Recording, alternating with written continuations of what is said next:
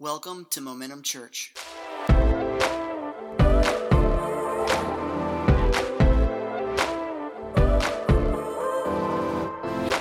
Uh, so a, a few weeks ago, Pastor Brantley came up to me and he, he said, he said, Corey, the, the, our topic for June is going to be, this is June, right? you know, you never know. You, you should know. Anyway, topic for June is the biggest, the hardest lesson I've ever learned. The hardest lessons I've learned. And as soon as he said that, I just thought, man, has God made the ground fertile? like I have so many to draw from. Oh, and then so the process of elimination, you know, how how which lesson, oh, they're so good. But I had I had a thought this morning, since it's Father's Day, that I would share a few of my just a, a few quick lessons that I've learned being a father. Is that okay? Can we do that? Yeah, so okay, so if, if you're if you're if you're not a parent yet, middle school, can everybody say hi to our middle schoolers over here? Yes. I asked Pastor Tyler to keep them in here because uh, I'm going to tell some stories from my middle school years, and I want you guys to hear some good stuff. Not good stuff from me, good stuff. anyway, obviously they don't have any kids yet, but there's a lot of people here who, who don't have kids yet, or maybe maybe you're in the process right now. One is getting ready to come out. We have a few uh, pregnant moms around here. We have a brand very first time, Max. Yes. Welcome, Max Shaw. So fun. I got the name right, right? I did. You don't know what a struggle that is for me. Oh, but uh, yeah, and or or maybe you you if you have like small ones like the Robinsons, you got some small ones. Some some of these this will resonate with you. I think those of you who have who have had like you know the tweens and, and teenagers i think this will resonate for those of you who have adults that have uh, children you know please share with me the tips i need them uh, because mine are teenagers and, and I know nothing. So, um, but here, here's what I got. So here's here's what I've learned. My biggest lesson from each stage of child life. Is this to work? Babies. It's all about poop and sleep. Am I right? They poop and sleep. You get poop on you and don't sleep. Like that's that's the basis of it. Uh, toddlers, it's I, the hardest lesson learned there. It's all about legal cages. Now. Now, I, I say that, I, I want you to hear my words legal. I'm not talking like we're not putting them in like pig pens or anything like, oh, that's not a bad idea. Play pens. legal cages, like anything, like once they're up and they're mobile, like you've got to keep that mess contained, you know? Because if you, if you, you know how it is, if you, you just look one way for just a moment and zippity quick, they are gone and they're throwing eggs and all kinds of stuff. My poor wife, when my, when my kids were just toddlers, she was working third shift. She would come home after working third shift. I would hand her the kids and be like, bye. You know, I would go to work. She's already dead tired. And, and we went from, from living just this wonderful two people, two adults life to having three kids in the span of 18 months. Right, yes. Woe is me. it was much harder on her. But no, uh, but uh, uh, like these kids, like Kristen, poor Kristen would, would just like doze off for a second.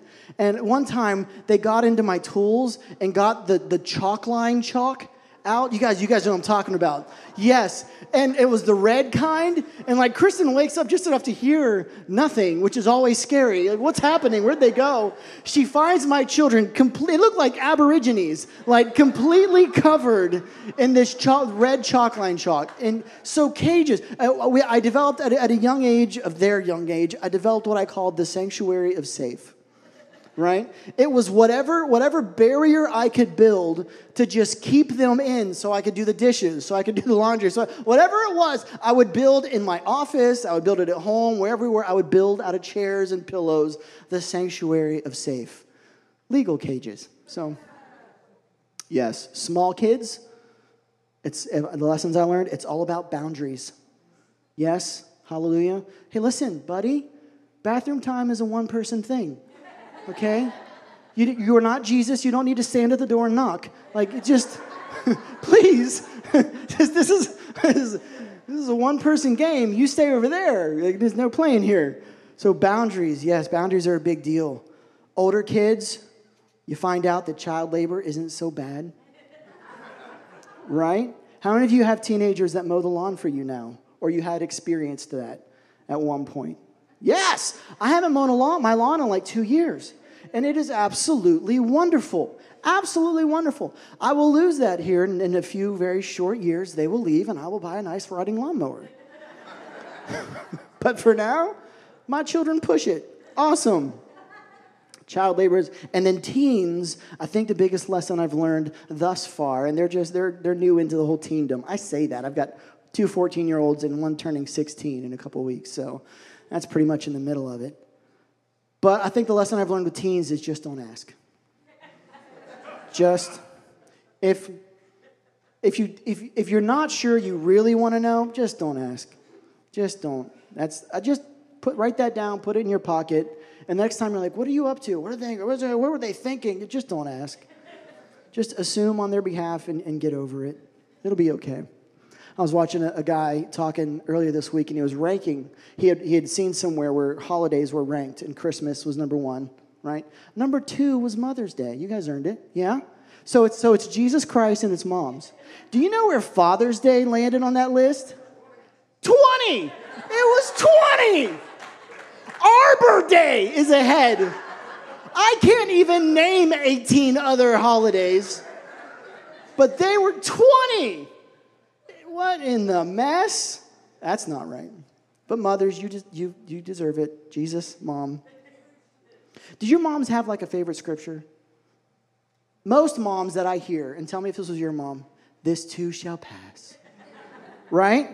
Anybody, Kristen, she's like, yes, this too shall pass. And that just kind of speaks to the grace and the mercy of a mom.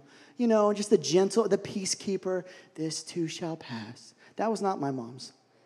My mom was affectionately known as the Grand Inquisitor. I just, she's watching. I love you, mom, but you know it's true. The Grand Inquisitor. My mom's verse was, Be sure your sin will find you out. Yes, that was it. Man, it didn't matter what happened. Either she knew what happened or she was gonna know because she knew the questions to ask and she knew who to ask the questions to. And it was just, just be sure your sin will find you out. And man, that has hung with me. That's one of those verses that it just gets stuck in your brain, and you're just like, oh Lord, please no. Please don't find me out. Yeah, it's, it's, it's stuck with me.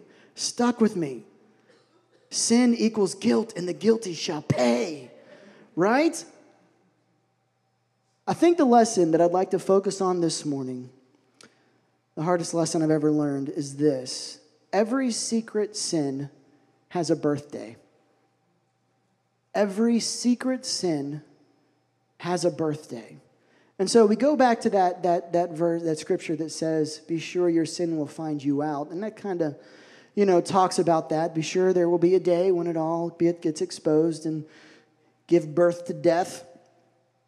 That comes from Moses uh, speaking to the 12 tribes of Israel in, in, Numbers 32. Basically, what had happened is Moses had taken the Israelites out into the desert, we all know the story, and they had gotten to, uh, gotten to the borders of the promised land, and they had sent out spies into the promised land to, to, talk, to, to find out what was going on, where the armies were, and all this kind of stuff. And the spies came back, and they said, Oh my goodness, it's, a, it's an amazing place. It's so for the land of milk and honey, and, and grapes as big as your head, and all these things, but there be giants, you know, and they go how, how scary everything's going to be. And they decide as a group, we're not going to do this right now.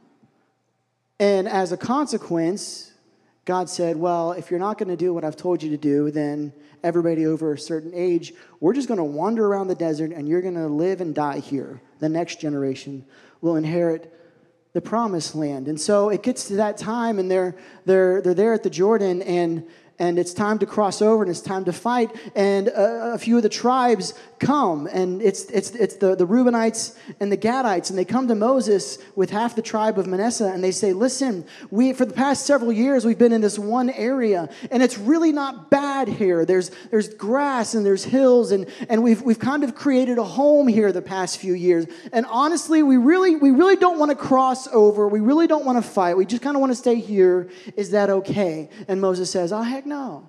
That is not okay. He says, Listen, your, your ancestors tried this a few years ago, and you guys know what happened. You, you have to, do, you know, there's no option. You have to do this. And they said, well, they went back and they came back and they talked to Moses. They said, look, what we're going to do is we're going to, we're to leave our families here. We're going to leave the kids and the children and all the animals and stuff here where, where we've built a home. We will go with you. All of our fighting men, we will cross over and we will go into the land and we will fight with you. And when we have victory, when victory is secure, can we come back to our families on this side of the river and, and can we live here? We really like it here.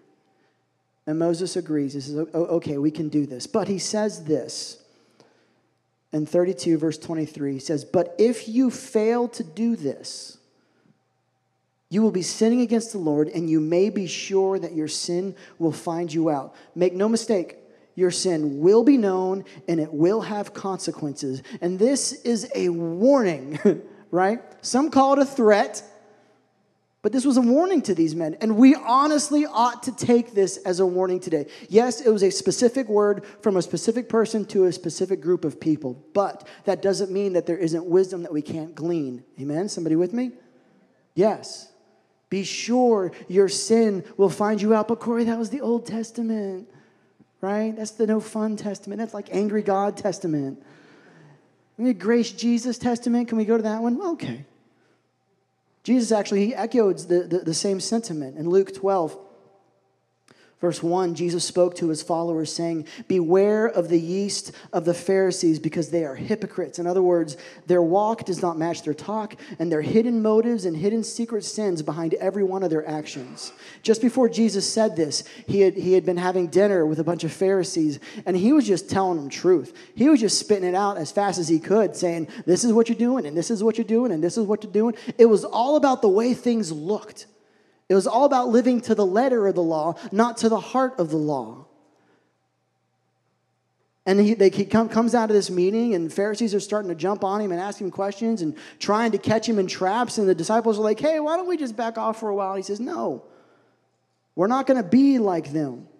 And then he goes on to say, everything that is hidden will be shown, and everything that is secret will be made known.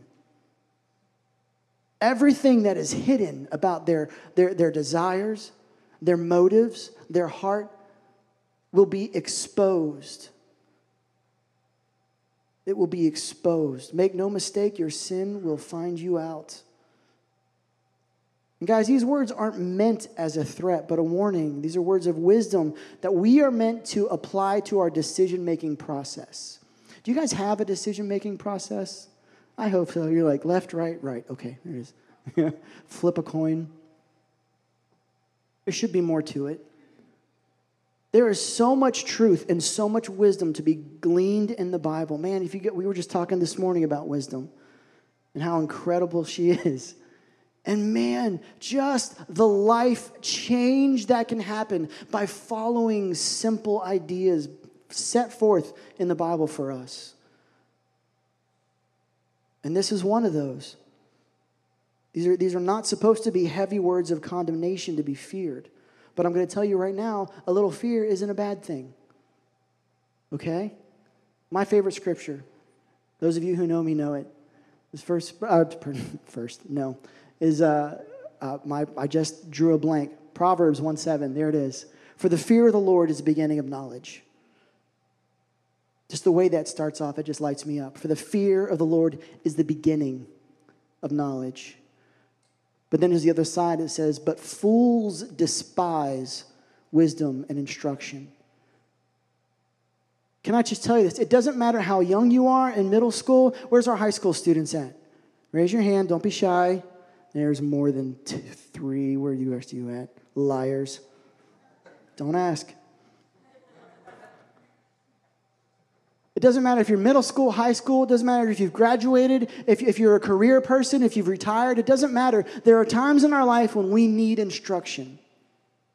And sometimes that instruction can come across a little harsh, and sometimes it can come in a way of discipline. But listen, fools despise wisdom and instruction. When it comes your way, shut your mouth, open your ears. God may be trying to tell you something. I have completely lost my place. I don't know where I'm at. Every secret sin has a birthday. This is a lesson that I, I learned early in my life. And um, I'm going to tell you guys a story that, um, that in, in 20 years of ministry, um, I had my, my, my own church. I was the lead pastor for a number of years, and I've, I've been a youth pastor for years. Now Tyler is taken up. Yes. But this is, this is a story I've, I've, I've never told um, when speaking, and it's because, oh, I don't want to get emotional. Um, this is probably the most humiliating moment of my life. This story I'm going to tell you. Um, the most embarrassed I've ever felt, the most defeated I've ever felt. And I experienced this in, in sixth grade. And uh, you see, when, when, uh, when I was little through elementary school and, and middle school, and I, I, went to a Christian school in East Liverpool, Ohio. And, uh, and we, it, was a far, it was far away, only like a 40 minute drive, but um, we didn't have any buses. The school was too small to have buses to take us where we go. So we would, we would hitch a ride off of several different school systems' buses. So I'd get up in the morning and I'd get on a bus and I'd go to this place, get off, get on another bus, and go to that place in order to get to my Christian school. And it's not like I was riding the elementary school bus, I was riding the high school bus. And you can imagine, as an elementary school kid, riding with a bunch of really cool high schoolers because when you're in elementary, all high schoolers are cool. You're just like, ha. And public school high schoolers that don't go to church, you can imagine the conversations aren't necessarily what you hear once you get to the Christian school. And so at a very young age, I'm hearing all this stuff. And in my mind, I'm equating all these things with that's what that's what it is to be mature, and that's what it is to be cool, and that's what it is to be liked. And, and, and it developed within me this, this, this distorted view of who I, I thought I should or who I wanted to become. And there were desires inside of me that I allowed to grow and, and after listening to their stories and their conquests of, of girlfriends and this things and that weekend and this staying over, I, I had for some reason in my head that this, this is what was going to impress my friends. And so I remember in sixth grade, you know, all the hormones are starting to you know, push and, and everybody's wondering about these things and that things and the secret conversations are happening. And, and, and I decided to begin just lying about what my life was like. All because I wanted to be liked, all because I wanted to be respected. I wanted to be the cool kid. I, I wanted them to think I was more than what I was. And, and it got to this point where I wrote a note out and to, to my girlfriend, right? And this was a real person that I was writing this note to. And this note was never going to go to her. This was, note was for me. And, and in my note, I wrote down all the things that we had done and, and I showed it to my friends because I was like, oh, if they see me writing a note that I'm going to give her, surely they'll believe. This is so embarrassing. Surely they'll believe like all this stuff. And I, I don't know what effect it had, if any. I, I have no idea. What I do know is that at the end of the day, that my principal comes to my classroom and pulls the teacher out into the hallway and And then they called me out to the hall. And she's holding that letter. I had dropped it out of my back pocket in the library, and the librarian picked it up and read it. And she took it to another teacher that read it. And you got to understand, this is a small Christian school, and, and I was in sixth grade, and so all the elementary grades were in this one building, and I had had every single teacher in the building to this point. So everybody knows Corey Blair. And now everybody's reading this note.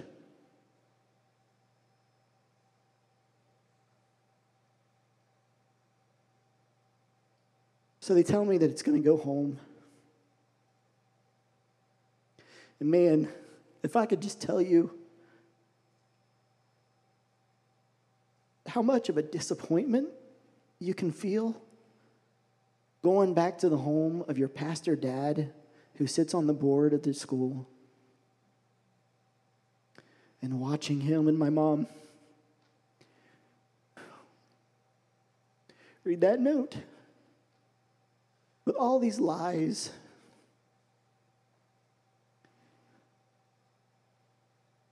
Whew. Like I said, um, the most shame I think I've ever felt in my entire life. It's heavy. And uh, my dad asked, you know, do I need to tell her father? And I'm just like, oh, God, I'm going to die tonight. This is the end. Start writing my will.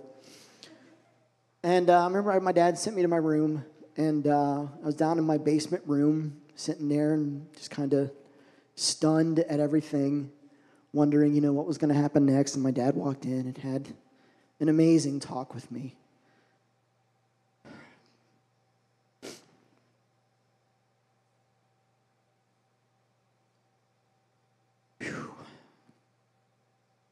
I didn't expect it would be as heavy as it is for me, but it is right now. And it's a little heavier because I know, I know my dad's watching right now.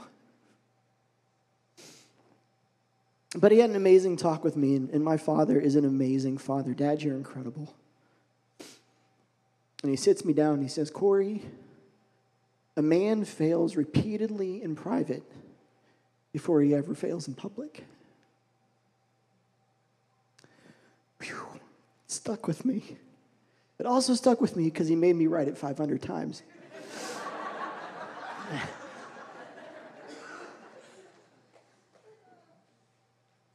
My secret sin had a birthday, and everyone saw the baby. It was awful. And it's, it's I remember, um, I remember going back to school, and, and I, I know my history with that school, and I was always having scholastic trouble, but I remember from that moment forward, the rest of my time at that school was awful. Um, I, I wore this shame knowing that everybody knew. And I knew that for the rest of the time I was at that school, none of these teachers would ever trust me again. And I knew that no matter what nice things they said to me, I knew what they thought of me because of this awful thing I had done. And, um, and it really affected me behaviorally uh, for a couple years afterward until finally they, they kicked me out of the school. Thank God. I moved on. Uh, that really was a godsend. But every secret sin has a birthday. And my sin wasn't what this one moment of writing this letter. Uh, it had been a cascade of failures that I allowed to happen in my mind and in my heart long before I physically acted on anything. And yes, that private failure is a sin. It is a sin. And we have a tendency to think that as long as no one knows, as long as no one finds out, then it's okay, you know?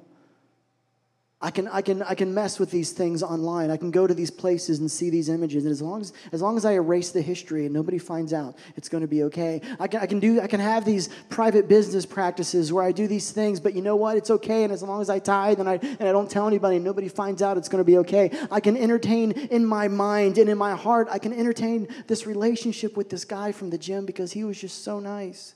And my husband is so closed off. And I'll just, I'll just fantasize a little bit. And as long as nobody knows, and nobody finds out, it's fine. It's not fine. Every secret sin has a birthday. In Matthew 5, Jesus, he, he starts echoing this idea. He's talking to people and he says, You've heard it said,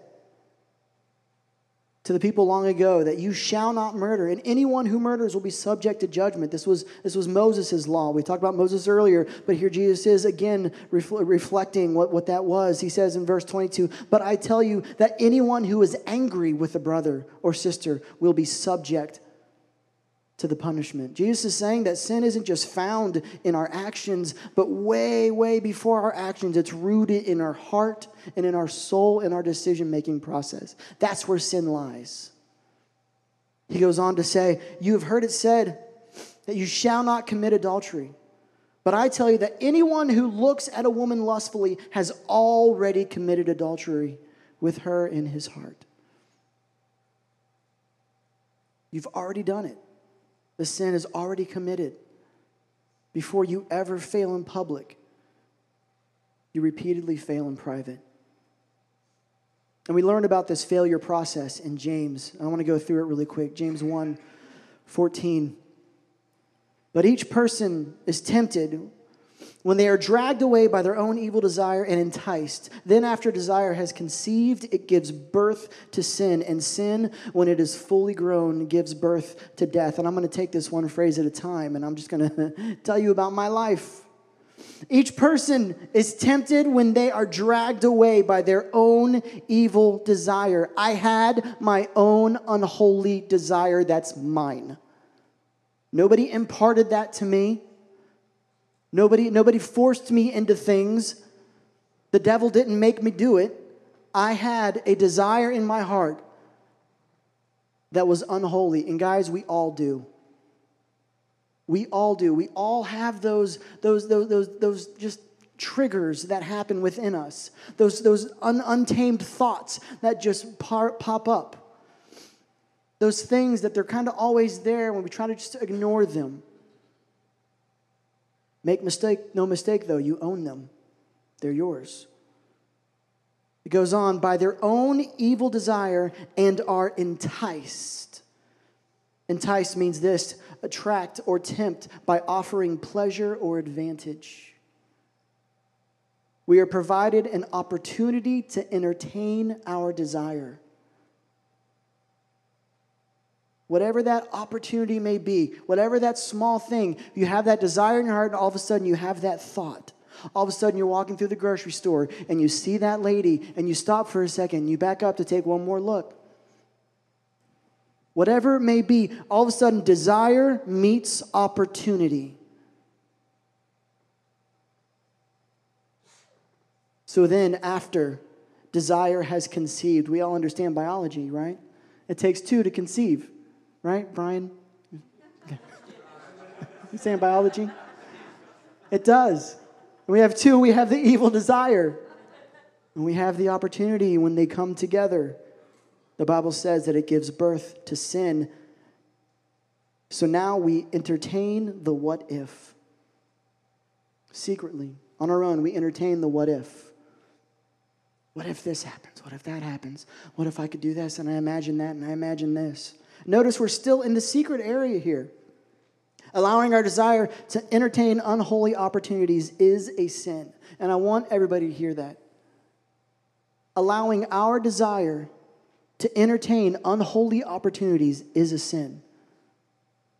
It has given birth inside of us. And this is what it says. And sin, when it is fully grown, gives birth to death.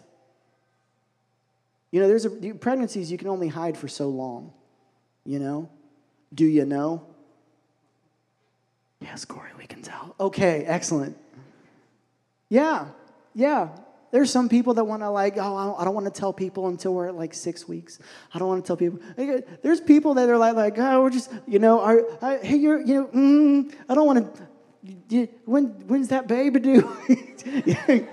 what are you talking about? No. No. You can only hide it for so long. Have you ever had a friend or somebody, or maybe yourself, where you know they're messing up? You know they've returned to addiction. You know they're with somebody they shouldn't be. You know they're entertaining thoughts, and you can see it on them. And they're trying to hide it. They think they're fooling people, but come on, you are pregnant with sin. And it's starting to show. And then it gets to this point every secret sin has a birthday. And the sin, the Bible says, gives birth to death. And guys, there's a lot of creative things that the enemy can kill in our life. He can kill hope, he can kill relationships, he can kill joy, he can kill desire, can physically kill you. There's all kinds of different ways that the enemy can just make your life miserable. In, in my life, in my story, I allowed these conversations that were happening around me to just fuel my desires and those opportunities. And then I, I began to entertain those, and, and they grew into something that, that, that I had to, I had to become physical eventually. And my secret sin had a birthday. It was probably one of the worst days of my life. And it did give birth to death. I don't know that I ever enjoyed ever again being in that school. I never trusted another person. My honor was gone. Anything that I thought I had of reputation was scorched earth. All because I allowed myself to entertain desire and grow into a place it should have never become. My secret sin had a birthday. Listen, if you want to know your future failure, take a look at the hidden desire that you're secretly entertaining right now. It's easy to point out. You know it. You know it. You don't even have to think twice. You know. If you want to know the worst outcome, just play it out in your mind. Every secret sin has a birthday. And guys, it's easy to get really far down this road with no effort at all. And you may find yourself this morning in a situation where all the steps have been taken. The only thing left to happen is for death to give birth in your life. Can I tell you that all is not lost? You don't have to just sit and wait for it to happen. There is an answer to all this. In Hebrews 4:12, this is what it says. God's word is alive and working and is sharper than a double-edged sword. It cuts all the way into us where the soul and the spirit are joined to the center of our joints and bones and it judges the thoughts and the feelings of our heart because that's where we are.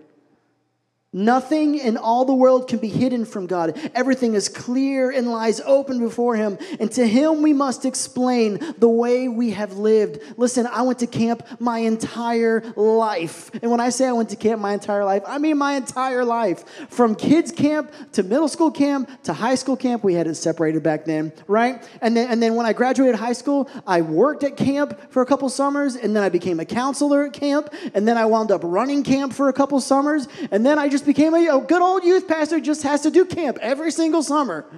I counted it up and it's like 30 years of camp. No wonder I'm so messed up. No. But I got to tell you, I remember coming back from camp and just feeling so refreshed. I remember coming back from camp and just feeling so free and so alive, and, and everything just made sense. Why? Because I had the opportunity to be in front of God with no other distractions for an entire week. And nothing else was happening, and people were speaking truth into my life every single night. And you guys, it's intense. Those of you who have been to camp, raise your hands real fast so I can see where you're at. It's intense. Man, there's times at the altar where you're sitting there laid open bare before God, and there's nothing. It's just like the scripture says, it cuts so deep and it opens you up. And I remember as, as a student being there in those times and being just like, God, I'm sorry.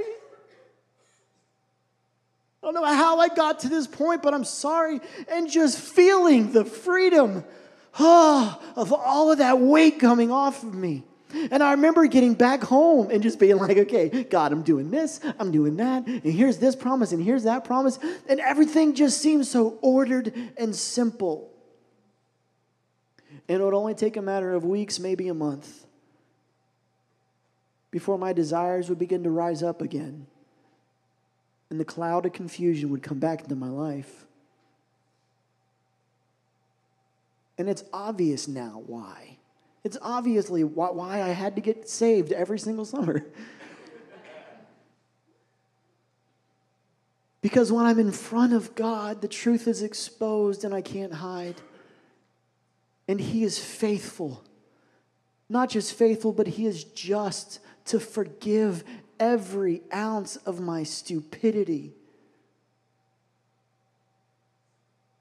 so that I can be clean cleansed of all unrighteousness. Man, what a promise. Man, what a truth.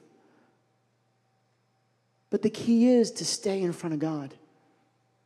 You've got to stay in front of God. When it comes time for worship, you've got to worship. When it comes time to listen, you got to listen. I know I'm not the cool speaker at camp. I got nice shoes. But other than that, other than that, I'm not the cool speaker at camp. But can I tell you right now, it's the same truth? It's the same truth. And if you can listen to a guy at camp yell at you for like an hour and a half, that's nothing. I mean, you think Pastor Ross talks for a long time, you should go to camp. Yes, holy, holy cow. Save us, Josh. You guys know. Yeah. But if I can sit through like a two hour message at camp, how come I can't sit through 20 minutes of Pastor Tyler and listen to that truth that God has meant for me today?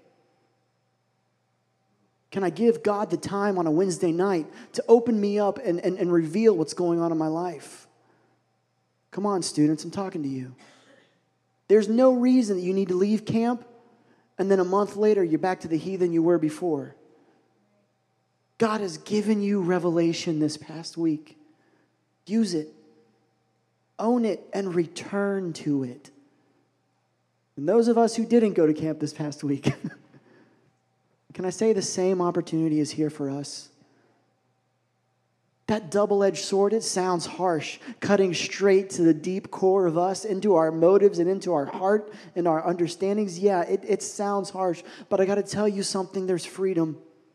There is such freedom when you come to God and you just say, Lord, this is where I am. I've got to say all this. I got to tell you what I'm at. Even though you know where I am, it's no surprise. God, this is me. Cleanse me. Forgive me. Put me back onto the path of restoration. And I'm telling you right now, He is faithful and just. Celeste, if you come up. I want to give you guys an opportunity this morning because I would be a dum dum to think that we're all perfect and to think that none of us have secret sin. Because I've had so many friends, friends that are just regular friends, and friends who are pastors in ministry, that the secret sin, the hidden thing that they thought would never ever come out, came out. And it completely brought death and destruction to their lives. I'm tired of seeing it. I'm tired of seeing it.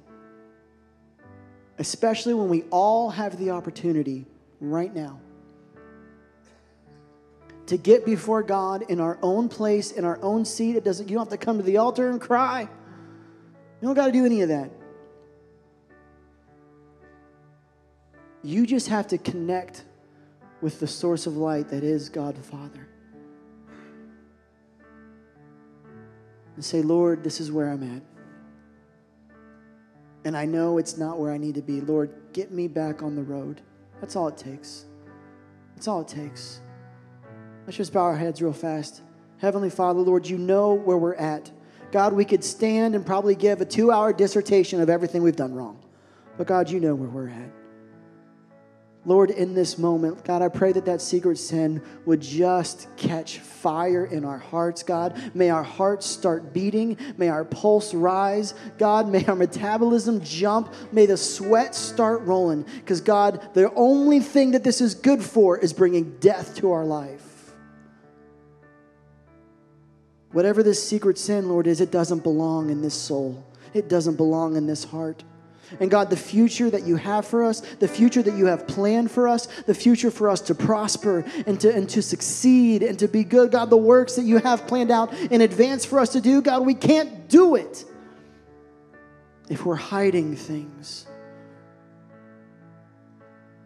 God, in this moment right now,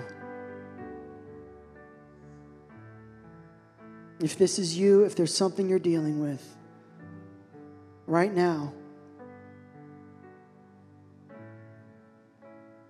God can hear your thoughts. He's with you. In your mind, just say it straight to Him.